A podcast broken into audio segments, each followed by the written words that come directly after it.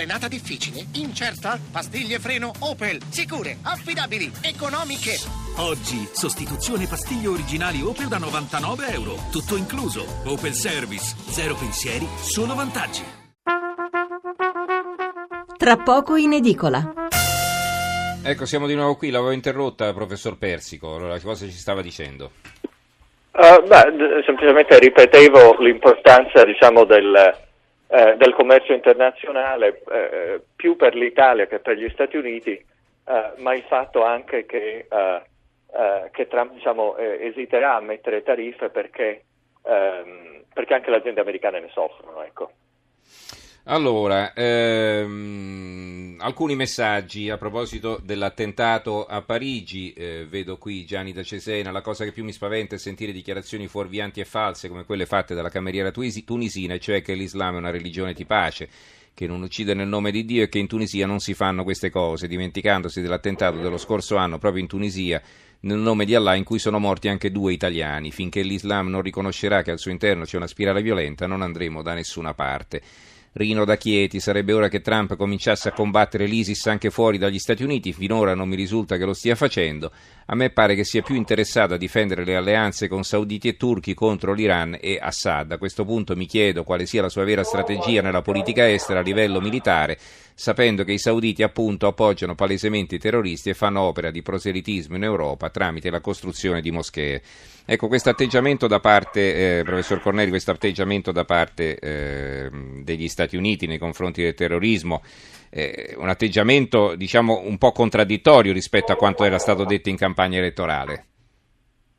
Dubbio, in parte perché torna a, a, diciamo, a, privilegiare la linea delle, delle, delle mani libere, cioè noi siamo la, la, maggiore potenza, decidiamo di volta in volta che cosa fare, come con la, la, la super bomba sganciata eh, contro, contro eh, l'ISIS eh, o, o, queste iniziative di, di, di tale genere.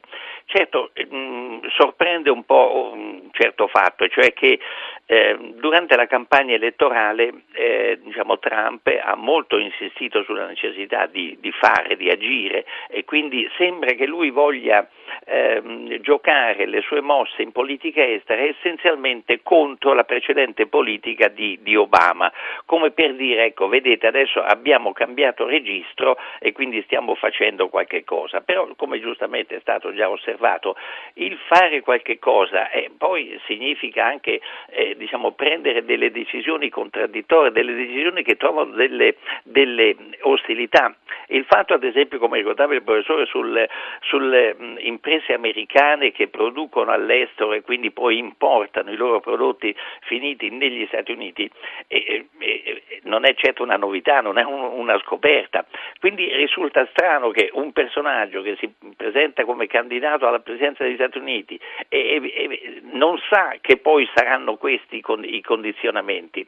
Quindi tra le cose che vengono dette e le conoscenze che già ci sono eh, si forma un vuoto in mezzo che può disorientare insomma, l'elettorato, questo, questo, è chiaro. Come per la stessa storia del, del, dell'impegno sul riequilibrare il commercio degli Stati Uniti perché America First e poi dopo prendersi la Corea con la Corea del Nord che sul piano del commercio internazionale conta, conta zero, eh, sono delle, delle, posizioni poi alla fine piuttosto contraddittorie che la gente non riesce a comprendere fino in fondo.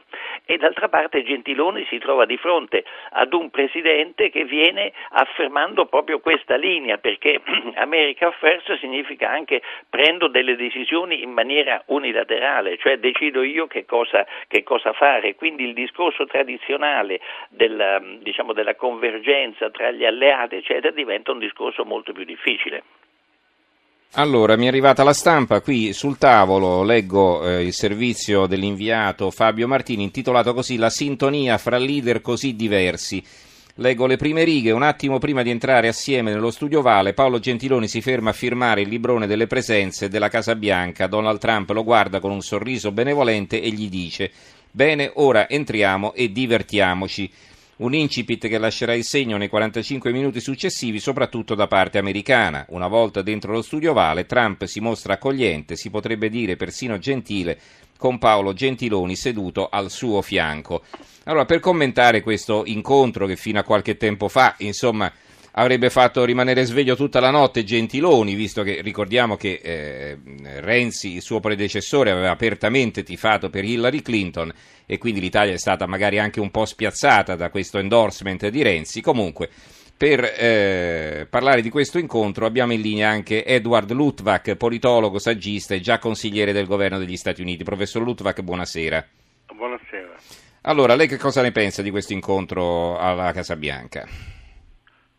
Questo è un incontro fra uh, Stati Uniti e un alleato con cui gli Stati Uniti non hanno nessun problema antagonistico, cioè non hanno nessun problema fra America e Italia.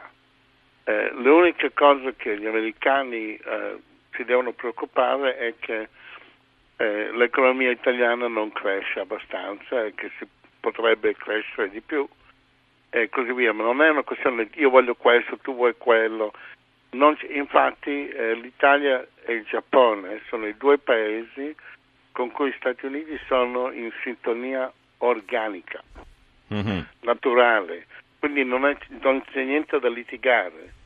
Eh, è una questione semplicemente che la nuova amministrazione Trump vuo, sta facendo nuove politiche eh, non è una continuità col passato e quindi si tratta solo di ristabilire, ma eh, se ci sarebbe tensione eh, non sarebbe tensione fra due stati avversi, c'è un, una differenza di opinione perché eh, c'è questo you know, grave problema che l'Europa sta ritardando tutta l'economia globale e in Europa l'Italia cresce di meno e potrebbe crescere di più. I Trump eh, programma Trump e le infrastrutture, 1300 miliardi di dollari di infrastrutture. Questo è il programma che lui vuole fare. E, vorrebbe, e l'Italia sarebbe il paese che ha bisogno di spendere molto sulle infrastrutture mm-hmm. e che si possono fare perché non è che vengono da bilancio necessariamente, vengono da project finance. Le, sì. L'infrastruttura è una cosa che tu puoi fare senza pensare sul bilancio.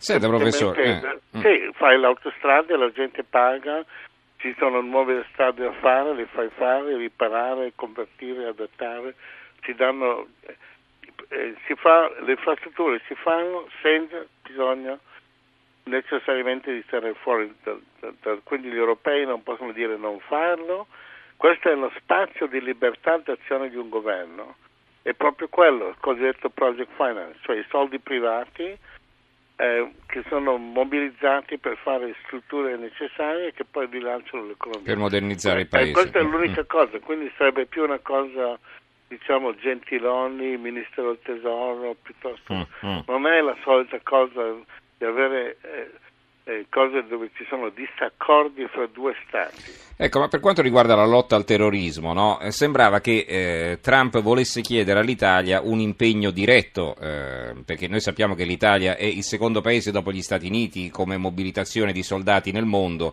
siamo presenti in massa in tanti paesi, in Afghanistan, no, in, in, in, Libano e così via, ecco, però non, è, non appunto, combattiamo. No, appunto, l'Italia diciamo, eh, del, del controterrorismo in Europa stessa, abbiamo avuto l'ennesimo attività a Parigi, sì. non so niente, infatti non, eh, sono completamente non informato di Parigi, ma alla fine verrà fuori che le autorità conoscevano benissimo quelle che hanno fatto questa cosa. Questa è la, l'ennesima volta. Dal punto di vista di controterrorismo l'Italia è il campione d'Europa, perché ho, eh, perlomeno dell'Europa, perché come sai eh, l'Italia è l'unico paese dove nessuno è stato ucciso da terroristi. Gli italiani sono morti in molti paesi esteri, sì. essendo in vacanza e così via, ma il, il terrorismo non, in Italia non fa vittime, non perché eh, sono simpatici, ma perché il controterrorismo italiano è vincente, molto meglio di quello degli altri, è un metodo differente e che gli altri Funziona. dovrebbero copiare, eccetera. Mentre all'estero, eh, se parliamo, non so, di Iraq, le truppe italiane sono lì, la famosa diga di, Mo, di Mosul. E così via. Quindi anche lì non è questione di dire fai molto di più. Mm. eh, questa tensione c'è con altri alleati che non fanno e che eh, fare di più. Quello che, che, gli americani possono dire agli italiani, gli italiani è che è molto difficile per le forze armate di funzionare senza dare loro uh, più soldi, perché stanno facendo molto infatti e sono sotto sentito, eh, man- c'è mancanza economica. Mm-hmm. Ma eh, l'Italia, anche, l'Italia ha promesso di spendere 2%. 2%. Sì, per, siamo molto lontani, siamo alla metà, è, eh, quindi esatto, esatto. dobbiamo allora, raddoppiare praticamente. Mm. Questo è un argomento che Trump decisamente... L'amministrazione Obama, fra l'altro, aveva l'identica politica. Sono stati loro a tirare fuori questo 2%. Mm-hmm. La differenza è che Trump è molto più, eh, quando è venuta la cancelliera Merkel, era molto più dura, dicendo voi che siete così ricchi tedeschi, come mai voi non spendete? Mm-hmm. Non siete mica... Non, non è stato diplomatico, ma insomma è una continuità... No, con... non è, sì, no, infatti quando eh, la Merkel invece di rispondere dicendo faremo, non faremo, eccetera, si è messa a, a dargli delle lezioni sull'ecologia, roba del genere, naturalmente Trump si è irritato, era visibilmente irritato. Uh-huh. Questo non è il caso con Gentiloni. Senti, un'ultima Però cosa. Mi eh. chiederà è solo questo, caro eh. Gentiloni, voi siete bravi, il controterrorismo sia a casa e all'estero contribuite, però le vostre forze armate eh, sono sotto grave pressione perché non, avete, non hanno soldi. Senta, due domande e poi la salutiamo, professore. Allora, una riguarda un grande problema dell'Italia che è quello dell'immigrazione, la pressione migratoria che sta mettendo a dura prova il nostro paese. Da questo punto di vista, eh, eh, Trump certo eh, ha, i, ha, i, suoi problemi, quindi forse ve, la vede come una cosa molto distante ma eh, qui si tratta di stabilizzare la Libia, eh, se si riuscisse a ri- rimettere in, in, piedi un paese con una parvenza di normalità, questa pressione migratoria si, si, sicuramente si verrebbe ad arrestare o quantomeno ad arginare. Ecco, allora lei che cosa pensa si potrà fare in Libia? Quello che si può fare in Libia non è di mandare fare dei bombardamenti o mandare 40 eh, soldati o 30 persone qui o 15 là. Se l'unica maniera di stabilizzare la Libia sarebbe per l'Italia, l'Italia, non altri, non la Svezia o la Norvegia, l'Italia di dire sono, mie, sono di fronte a casa nostra, gli italiani conoscono la Libia, la conoscono meglio che di qualsiasi altro paese europeo, quindi Italia organizziamo noi una forza di controllo cioè non 40 persone, ma veramente migliaia di, di, di persone. Ci vuole un, un intervento eh, militare per stabilizzare la Libia. E se si fa questa cosa e si è disposti a starci vari anni con grandi numeri di soldati, mm. allora si può stabilizzare, se no eh, si deve vivere con questa situazione ad infinito, perché la Libia non esiste c'era solo il regime di Gheddafi, di sotto il regime ci sono 100 tribù. Uh-huh. E questi 100 di tribù creano il caos che c'è. L'unica maniera è di, è di fare un grande sforzo di stabilizzazione, ma è, è, l'unico paese che ha la conoscenza della situazione, conosce, è l'Italia. Quindi l'Italia potrebbe fare questa iniziativa, se non la fa l'Italia non la farà nessuno. E non la farà nessuno, credo io, perché poi no, insomma decisioni no, politiche no, di questo tipo per l'Italia, eh, lo so, ma decisioni così per l'Italia sono abbastanza eh, difficili da prendere. È, eh.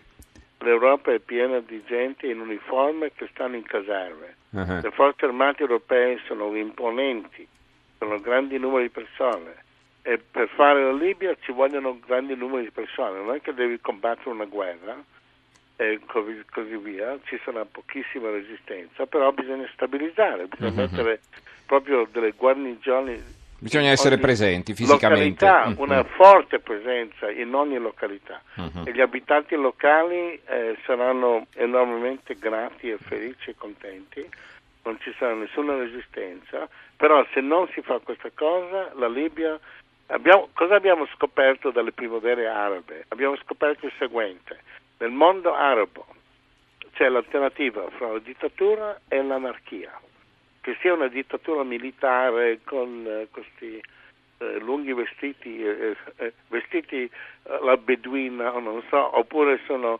dittatori tradizionali, non importa, o dittatura o anarchia. In Libia c'è stato fatto l'errore enorme di togliere la dittatura senza metterci niente in posto. Mhm. E questo cosa colpisce l'Italia ogni giorno anche perché le autorità italiane per le loro ragioni non sono disposte a, a- a- a contenere il flusso. Infatti la gente che arriva in Italia non vengono riportati in Libia. Mhm. Al contrario, le, le autorità italiane vanno a cercarli sotto costo per portarli. Mhm. Quindi non è che l'Italia sta facendo nessun tentativo di impedire questa immigrazione. Bene, allora, eh, professor Luttwak, io la ringrazio per questa sua analisi, è molto interessante, eh, la saluto, allora, ringraziamo allora. Edward eh, politologo, saggista e già consigliere del governo degli Stati Uniti. Buonanotte professore, anzi buonasera per lei.